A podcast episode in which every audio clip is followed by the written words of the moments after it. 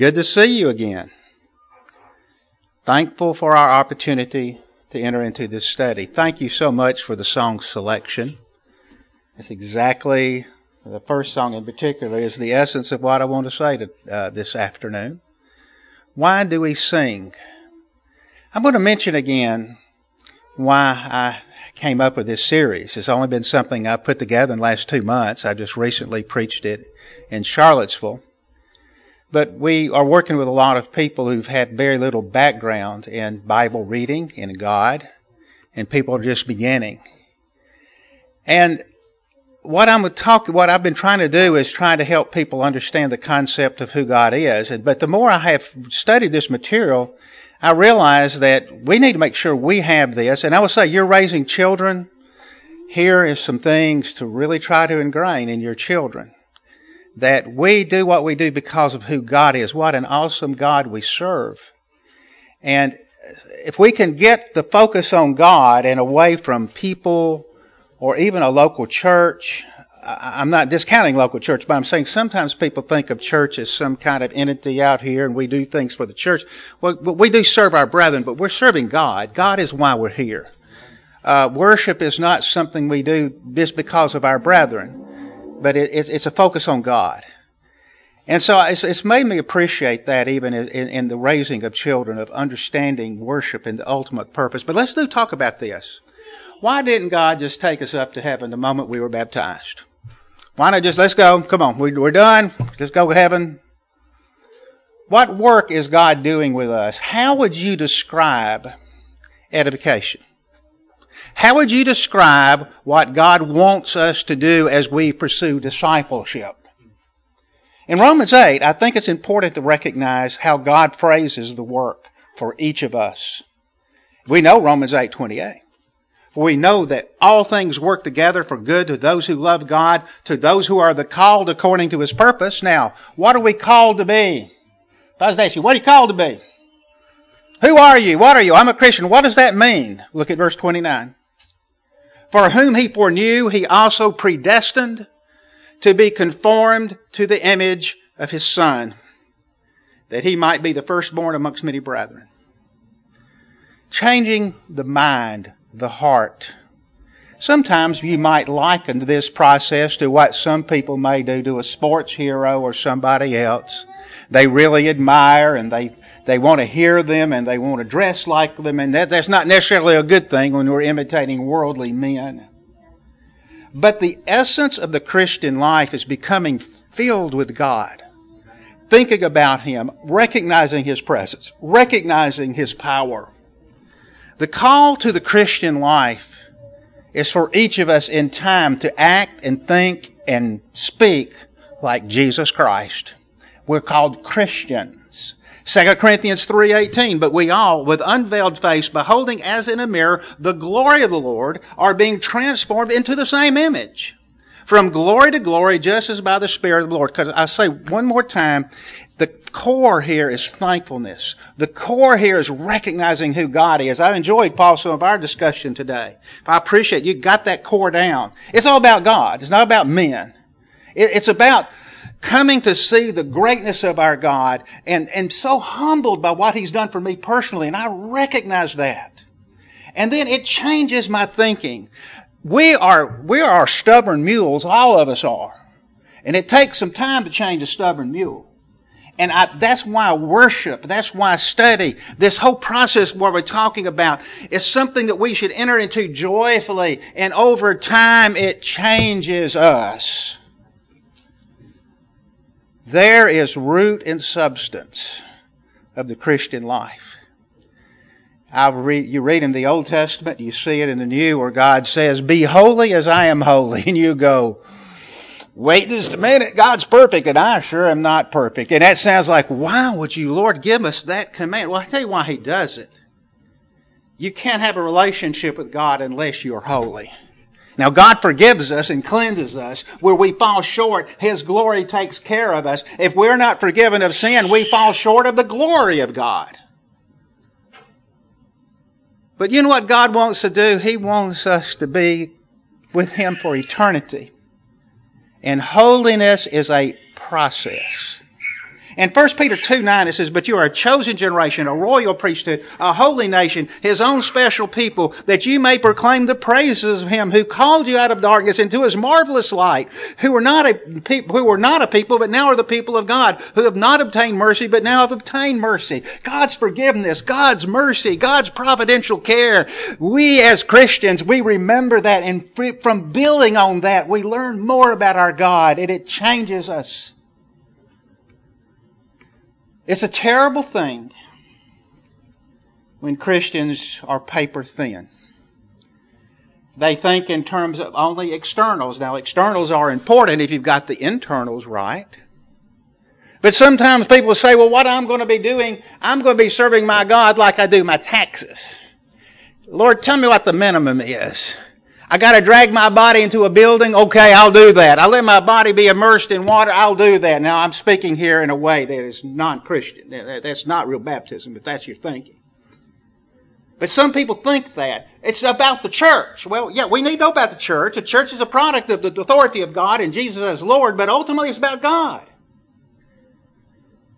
And again, if God is not filling our thoughts, we need to start over in our emphasis. And I'll tell you what, you're going to be happy. You're going to be content. You're going to find peace. You're going to find meaning to life when we have God in our life every day. But changing people is a tall order. I can't do it. You can't do it. But God's got a process where it can happen. And it doesn't happen all at once.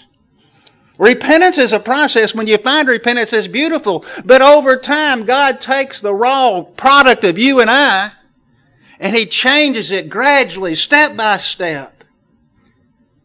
This sounds like an impossible statement here in Jeremiah, and these are unrepentant people, and people that won't repent, they're not going to be changed. It says, can the Ethiopian change his skin or the leopard his spots, you know? But God can make change. God knows how to transform us. And so as I start getting into the Word of God, the Word of God is not just rules. It's the product of a living God who says, here's, I have things for you that will bless you. Trust me. Uh, I didn't read the verse. Let's go back to it. If I can get it to go back. Well, maybe I won't. Okay. But anyway, basically, yeah, here we go. Basically, God says, look, I've given you rules, and these rules are for your good. Deuteronomy six twenty-four, it says, and the Lord commanded us to observe all these statutes, to fear the Lord our God for our good always. I had somebody that we're working with right now in Charlottesville, and we were talking about, I'm doing a series on moral issues of our time, and I was talking about, so we're going to talk about alcohol, and I said, you know, I, I, I don't touch it, and he looked at me, now he has yet become a Christian, he says, Larry, you going to get, have me to give up my beer? And I looked at him, I says, you know, I would never have you give up something just because of me, that what we're going to do is we're going to read the Word of God. And as you read the Word of God, you'll end up coming to make decisions because of your relationship with God. And he was happy about that, and I was happy about that. One of the things we've had to learn in working with people, there's a lot of issues that people need to change, but you know what? We got to get them to first to love God and first to understand what repentance is. And then we'll talk about these issues. And I know some of us that have more experience in the church, we got all these things to deal with. Yes, we do. And guess what? We too have a lot of things that God has to deal with us on. Step at a time. Step at a time. Worship is going to be the key here. If we'll get out of this, ooh, I got to do it. See, most of the people we're working with right now, they don't know how to worship. I find it interesting, as we do reading in the community, I don't invite people to the services. Eventually some come and choose to come, but they come to, worship is a learned taste. People today are thinking, well, expecting to be entertained. They're expecting something very fast and quick and not very deep. And worship is a challenge, but you know, we're trying to teach them how to worship, and there's some that are taking up the challenge. That's why I'm doing these lessons. We've got to learn how God changes us. But let me tell you something about singing. Singing is quite interesting as you look at uh, even before the creation. I believe Job thirty-eight, when it talks here about the sons of God shouting for joy, this was before man was created. The angelic beings were singing before the world was created. There's something about singing that is very special. And I want to talk with you about that. First Corinthians fourteen fifteen, again, the first song that was presented, uh, to, that was led today, we, he is our song.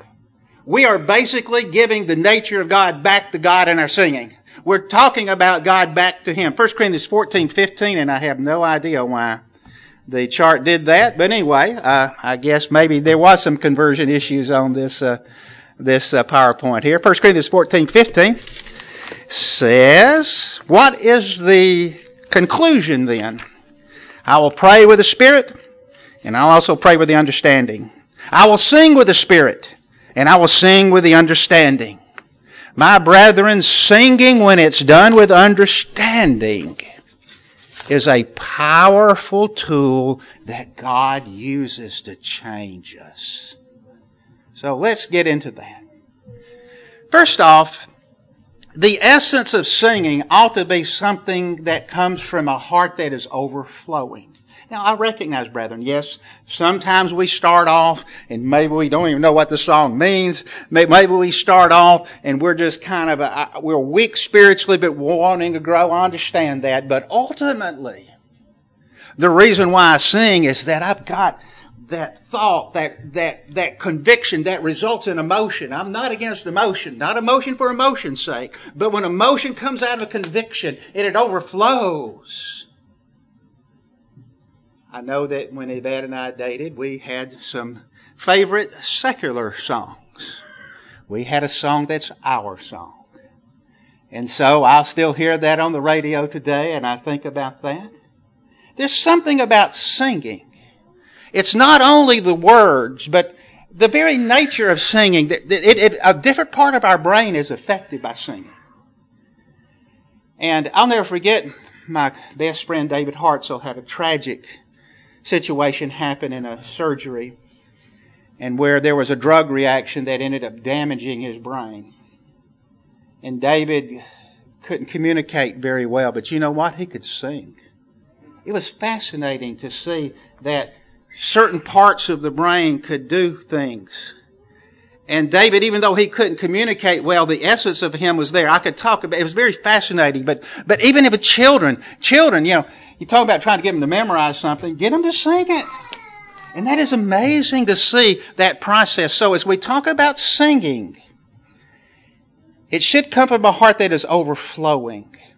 It's interesting, and when you had the, those appointed in Acts six to take care of the tables. It's in Acts six three, therefore, brethren, seek out from among you seven men of good reputation, full of the Holy Spirit and wisdom, whom we may appoint over this business. If you take some study to talk about somebody who's full of the Holy Spirit, another way of putting that is somebody who's filled with the Word of God. Think about that. Could you and I be described as filled with the Word of God? Now, I'll have to admit to you some of my weaknesses. I have a great weakness in the form of a very rarely made ice cream called Butter Almond Ice Cream by Breyers. They don't make much of it anymore, and my waist has thanked me. But I remember when brethren found out that I loved Butter Almond Ice Cream, people bought me some. I remember one time I was in Auburn, and Emily took a picture in Walmart, my daughter Emily, and they had Butter Almond Ice Cream in stock. And I'll have to admit to you in shame, somewhat shame, maybe not too much, but I took me a big spoon and went down to Walmart and bought me two half gallons of Butter Almond Ice Cream and ate some going home. I was filled with Butter Almond Ice Cream. I loved it. I could eat it. You see, I tell you how we found out about this. When we first married, Yvette bought some Butter Almond Ice Cream. I never had any before. And I got a bowl. And that was good. You know, I decided to get another bowl. And then the next day, Yvette looked in, was going to get some ice cream. I thought I bought some ice cream. And I said, you did. And it was good. I ate the whole half gallon that one night. So I recognized, you know, maybe I need to go to some recovery meeting of, you know, trying to overcome addiction to Butter Almond Ice Cream. But there's a sense where as we get filled with the Word of God, the Word of God, let's talk about the Word of God. We think about the God that we love. You see, that's where singing comes from. And so, again, they're described later, verse five, full of faith in the Holy Spirit. And so as you become filled with the Word of God and it becomes overflowing, first off, it's conviction, the nature of God, and it's conviction and, and just loving the Word of God. We love the Word of God because it comes from God. Now, I'll say this, brethren, you know this can happen. Sometimes people love the Word of God because they want to be make it something that points to them, and it can be done out of pride. And, and, and there's a danger there. First Corinthians eight talks about, you know, how knowledge puffs up, but love edifies. We got to be careful that a love of the Word of God is pointing to God and not to us. And we could end up becoming loving to argue or loving to show we know things. Again, let's watch our hearts. God, Satan can take good things and pervert it. And so that doesn't mean we pull away from the Word of God, but we need to be humble. Look at, go at the passages on singing. Why do we sing? Verse eighteen. Of Ephesians five. And do not be drunk with wine, which is dissipation, but notice, but be filled with the Spirit. And notice, when you're filled with the Spirit, you're filled with the Word of God. Notice, speaking to one another in psalms and hymns and spiritual songs, singing and making melody in your heart to the Lord, giving thanks always for all things to God the Father in the name of our Lord Jesus Christ. You see, when we recognize what God has done, is doing in our life, when we recognize the power of His Word, singing's just a part of that. It's a natural part of that. And it's not just study. We need to learn to sing. And so, there's the essence of my lesson. But let's be honest. When you first started studying the Word of God, did it fill you up? I remember when I first started studying the Bible on my own. I said in my senior year of high school, I was in an automobile accident and I thought I died. I really thought I died. Hadn't been attending church, wasn't, they never really, had never studied the Bible on my own. And I decided to start doing my own Bible reading that summer. I knew my life was empty. And I'll never forget reading the Bible for the first time. I was fortunate, I picked out this little calendar on reading the Bible that had gotten me into the, the book of Luke, the book of Acts, and the book of Romans. I actually, that was some of my early reading. And we was reading, I read a lot from the Psalms. The Psalms are, are basically, in essence, uh, singing to God. And I'll never forget reading Romans eight for the first time. And reading that and saying, I want that kind of faith. And so what I'm telling you, I, I would read the King James Version, and I was terrible in English. Here I am, a preacher today. My math, my strength was math and science, and my weakness was English. I ended up becoming a preacher. Isn't that interesting? But I remember reading the King James Version, and it took a, a paraphrase, Good News for Modern Man, and I just tried to read. I, I wanted to know the Word. Isn't that great, Paul? But you want to know the Word? I've heard your story. It's, it's, it's an inspiration to me.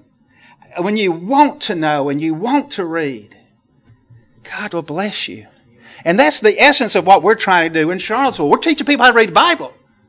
And it's amazing to see people when the light bulb comes on and they really want to know.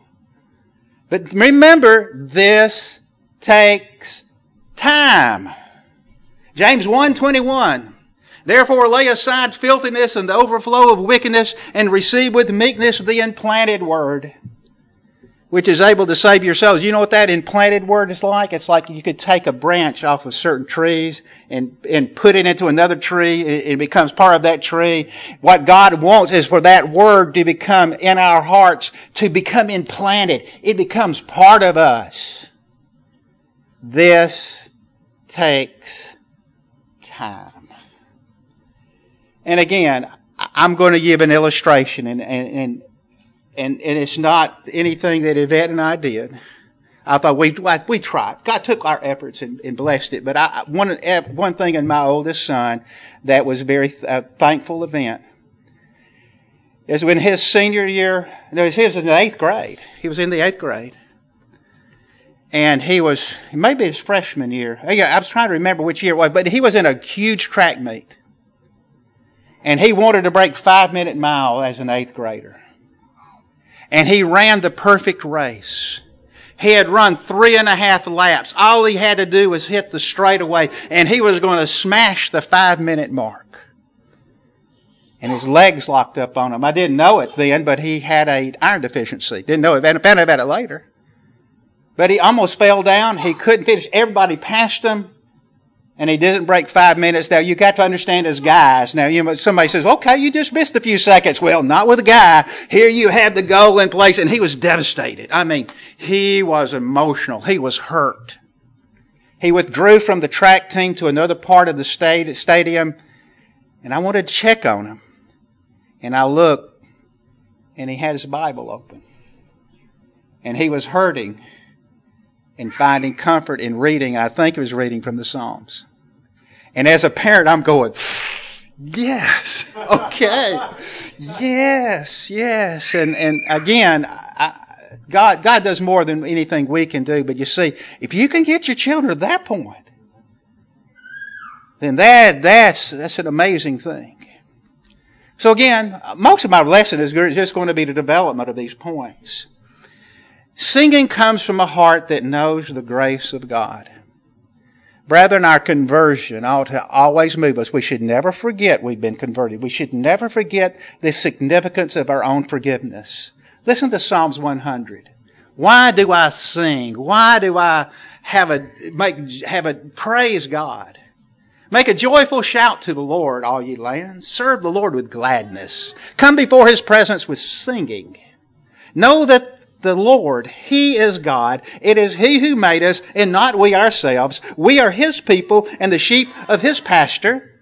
Enter into His gates with thanksgiving and into His courts with praise. Be thankful to Him and bless His name, for the Lord God is good, His mercy is everlasting, and His truth endures to all generations. Brethren, when we make it about God, we will always have a clear view of this life and what is empty and what is worthwhile. We'll always have a clear view of where we stand before God. And worship is going to be something we are just happy to do. It's natural. We talk about giving thanks. When somebody's given you a tremendous gift that you did not deserve, provided you something that you dearly need and you didn't think you're going to get, it's just natural to say thank you. And that's what worship is. When I understand God's love is undeserved, when I understand, I look back into my life and I prayed for things. I prayed. One of the things I prayed for, I wanted God to help me find somebody to help me go to heaven with. I, I decided I'm not going to marry if I'm not, didn't, couldn't marry a Christian. And I'm thankful that I was able to meet Yvette. When you make your determination to serve God, He gives great gifts. The real challenge we face, brethren, And, and this is, uh, we did a recent series in, in Charlottesville too. You'll, you'll see this theme here. We've been doing a lot of material on seeing the unseen. It was on heaven and the afterlife. The emphasis in Scripture of seeing the unseen is tremendous. You look at almost any page of the Bible, there's just a whole bulk of things we're expected to believe that are not seen. How do you see the unseen? You gotta do it on purpose. And you've gotta renew it. If we get too busy and too worn down, and we're just barely surviving. Sometimes we're just trying to make sure we don't run into the person in front of us as we're going to work, and we're trying to pay the bills, and we're trying to fix our aches and pains, and we can end up not looking at the unseen. We've got to keep the unseen before us. You don't know God and, and that from what you've seen directly. God is unseen. No man has seen God. God is unseen, but we indirectly through His creation we can know of Him. But here is our challenge, brethren. When we let the seen overpower the unseen, our attitude becomes a mess. Psalm seventy-three fifteen, you know about ASAP. I, I call him as soon as possible. I don't know if that's what, yeah, we know how that works. But he was, he was way too rushed. He didn't take time. He went through a period. He wasn't thinking about God. And he was thinking, man, this world's going to, to, to pits. This country's going down the tubes. Wait, do, do we hear that often? Yeah, sure it is. There's crime. People that are unjust are ruling. They're cheating. They're doing this. Everything's going being a mess. It sure is a mess. It always has been a mess. Is that what we want to focus on? Psalm seventy-three fifteen. If I had said, I will speak thus, behold, I would have been untrue to the generation of your children. When I thought how to understand this, it was too painful for me. Now notice verse seventeen, until I went into the sanctuary of God, then I understood their end. There is where singing and worship helps us. Do you find worship boring? Many people I'm working with, they would admit, yes, I do. And that's okay if worship is boring. We can change that. But how you change it is, as I've said earlier, to become filled with the Word of God. Colossians three fifteen, and let the peace of God rule in your hearts, to which you are also called in one body, and be thankful. Let the Word of Christ dwell in you richly, in all wisdom, teaching and admonishing one another, in psalms and hymns and spiritual songs, singing with grace in your hearts to the Lord. Brethren, it is okay. Get this. It is okay if right now you have a struggle with being bored in worship. If you're determined, I'm going to change that. And where you change it is get into your reading. And again, talk to God. Pray to God. What's your favorite hymns? I appreciate the singing we had. And what's your favorite hymns? As a kid, sometimes, you know, I, I think the kids loved The Wise Man Built His House on the Rock in Vacation Bible School, because not because of the, the, the floods came and the, and the house stood, but they kind of like to sing the one about the foolish man who built his house on the sand, and it goes, psh, they get to do that. You know, I, I realize as kids, sometimes it's the action, it's the beat, it's things that are interesting, but the, the more we get into knowing God, it's those songs that talk about His love and, and our struggles, and how God look, takes care of us. And so these are things to think about. We want our worship to be God-centered and not man-centered. And so, you know, if we don't worship correctly, we're not going to be changed. I think it's a tragedy today. Frankly, I'm just telling you, in churches today, how do they want to attract people? Let's put in the best performers. Let's put in the rock band.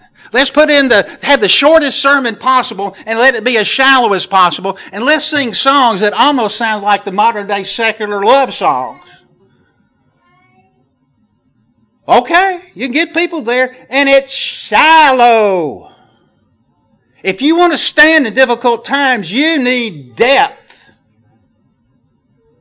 Idolatry, interesting statements made, where it talks about the idols, they don't speak, they don't hear, they don't do anything. And it, even the psalmist talks about how they take some wood and they make a fire and then they make an idol. Oh, you're our God. But verse eight, shallow worship changes you, and not in a good way. It says, those who make them are like them, so is everyone who trusts in them. And I do think it's a tragedy right now in our country to see the mega churches with almost the McDonald's, you know, uh, you know, just quality of just mass production. Again, I, I, I, I'm not trying to put people down per se here, but even people who've been in these movements, they're saying we're creating shallow people that don't know how to read the Word of God. So, now, a couple points. And then I'm, I had a goal ending early, but you know me. I mean, I, the time has flown. I hope it ha- has for you, I, you know. But singing, here's an interesting thing about singing. We talked about prayer last night. Did you know singing helps us pray? We're using a different part of our brain. But most of the Psalms are prayers that are sung. Like here, Psalms four one, hear me when I call, O God of righteousness. Uh, you have relieved me in my distress. Have mercy on me. Hear my prayer. People are singing prayers. And remember, there's something about that. It's not prayer. Singing is not prayer. The same rules for singing are not the same rules for prayer. Okay? But there's something about singing it that is another element of development of our heart. Uh, When you, we read Colossians five nineteen, Colossians three sixteen. Have you noticed that the early church, they sang psalms? They took the Old Testament psalms and sang them. Ephesians five nineteen, Colossians three sixteen, admonishing one another in psalms and hymns and spiritual songs. James five thirteen, is any among you suffering? Let him sing psalms. And so let's think about that. Why? Shouldn't we be just enough to pray it? Shouldn't it be enough just to read it? Why do we need to sing it? Let's think about that. Psalms forty-two three. My tears have been my food day and night, while they continually say to me, where is your God? When I remember these things, I pour out my soul within me. For I used to go to the multitude. I went to them to the house of God with a voice of joy and praise, with a multitude that kept a pilgrim's feast. You know, you read Psalms like this, and we can identify. Look at this verse five. Why are you cast down, O my soul? And why are you disquieted within me? Hope in God, for I shall yet praise Him for the help of His countenance. Now, I'm going to take a step back from spiritual things.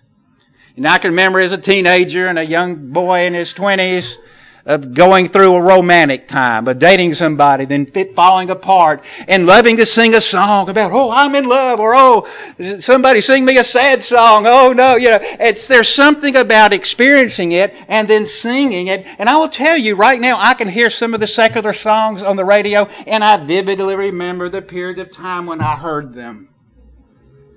There's something about singing. And when we're singing God's truth, there's something about that that it does for our soul. Some more beautiful songs. My soul, wait, wait silently for God alone, for my expectation is from Him. He is my only rock in my salvation. He is my defense. I shall not be moved. We sang that last night, didn't we? Yeah. In my God's my salvation and my glory, the rock of my strength, and my refuge is in God, and we could keep going. There's a quote I found interesting, and I've been trying to say it, but here's one writer that says it. The great value of singing our prayers is not the activity of singing helps us to engage, is that the activity of singing helps us to engage with the emotional dimensions of the truths we are saying or the petitions we are praying. In other words, singing plays a critical role in helping us to bridge the gap between the cognitive and the affective aspects of our humanity. And as many of the Lament song, the, the Lament songs illustrate, in other words, we're just saying there's an emotional depth to this, and it's not shallow, and it's not insignificant. Our whole being is involved. Okay, um, I remember not only the beauty of songs, but sometimes I remember songs when they were sung at certain events. There's some blessed brethren that have passed on. I've had the privilege of conducting several funerals, and I, I love to preach a funeral at a faithful Christian. Now, I don't like that the faithful Christian is gone. But there's something powerful for that life standing. And then when you sing the Psalms and you think of the life of that individual, when I preach and give passages and you think of the life of that individual, there's a depth to that. And so singing, and one of the things I loved when we were in Charlottesville the first time, my daughter, who was in middle school, she gave me a list of songs, and she, she liked to pick songs during singing, and she gave me a long list, and I took that list, and I kept it in my wallet. And I wanted to sing songs my daughter wanted to sing.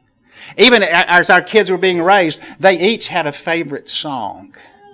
And uh, Stevens was Trust and Obey. Nathan was I Want to Be a Worker for the Lord.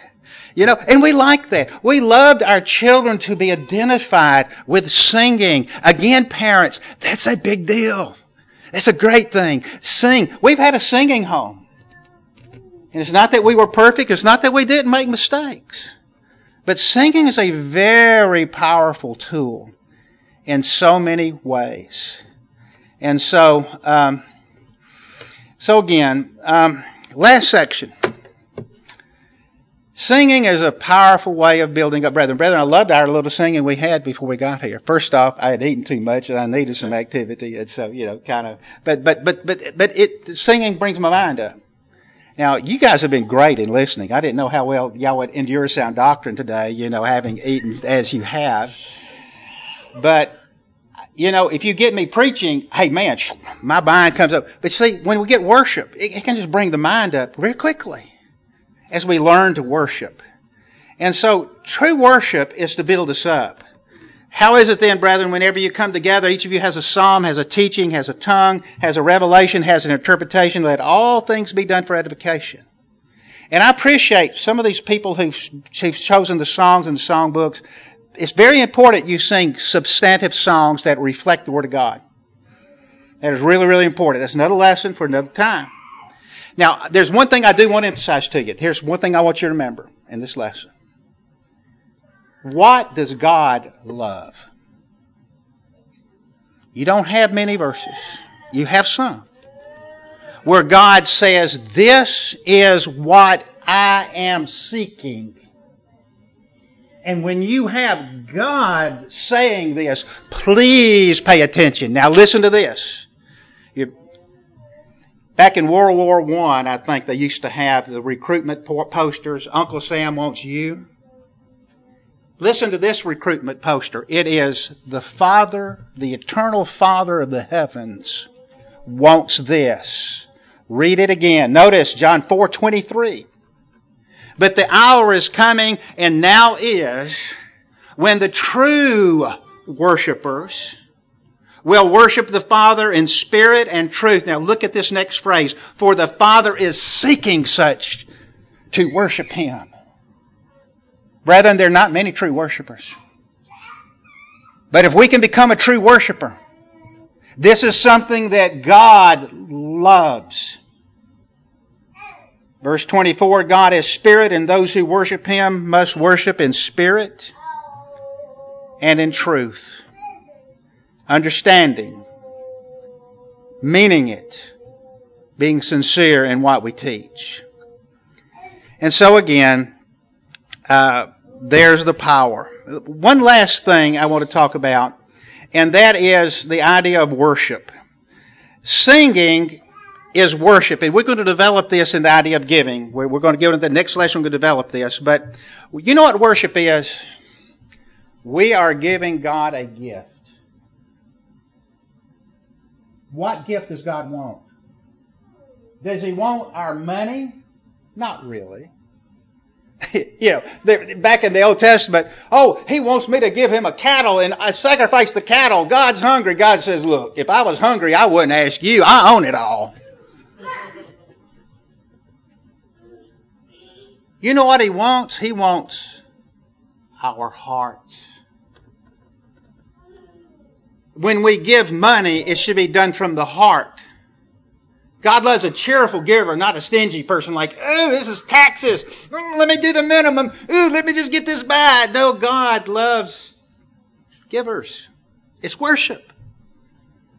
Hebrews two eleven, for both He who sanctifies and those who are being sanctified are all of one, for which reason He is not ashamed to call them brethren, saying, I will declare your name to my brethren. In the midst of the assembly, I will sing praise to you. Jesus is here with us now when we sing. Jesus is with us at the Lord's Supper. It's fellowship with God. We are His children. In Hebrews thirteen fifteen, therefore by Him let us continually offer the sacrifice of praise to God. That is the fruit of our fingers. Nope, it didn't say that. Not instrumental music. The fruit of our lips, giving thanks to His name. What has God heard from us in our singing? Again, brethren, I'm not trying to lay guilt on you. I'm just saying God really does want to hear from us. He really wants our worship. I don't know why He wants my worship. I don't know why He loves me, but He does. Isn't that good news? He can take us, the mess we've made in our lives, we can turn it around. Our God is an awesome God. And what a great thing we have to be able to worship Him. And by the way, I, I'll just note it in the outline. Remember, we read we read Colossians, Ephesians five nineteen, Colossians three sixteen about singing. Did you know there's one another words here? When we sing, we sing as a congregation. You know why we don't have a choir? You know why we don't have professional singers up here? Because God wants to hear from all of us. I'm not here to watch you worship and me applaud you as you're the performer. We are all the performers before God, and we're giving God our very best. We may feel it's insignificant, but we're humbly giving it to God, and God says, there's a rich gift to me. Worship is challenging. Worship is to be learned. But when we end up worshiping like we should, guess who gets changed? We do. I love singing the old gospel over and over again. I love remembering what God's done for me. What rich gifts God gives us. All right, thank you. I'm going to go ahead and we'll take a break now. We'll sit there and we'll, we'll pick up with the next lesson in a moment.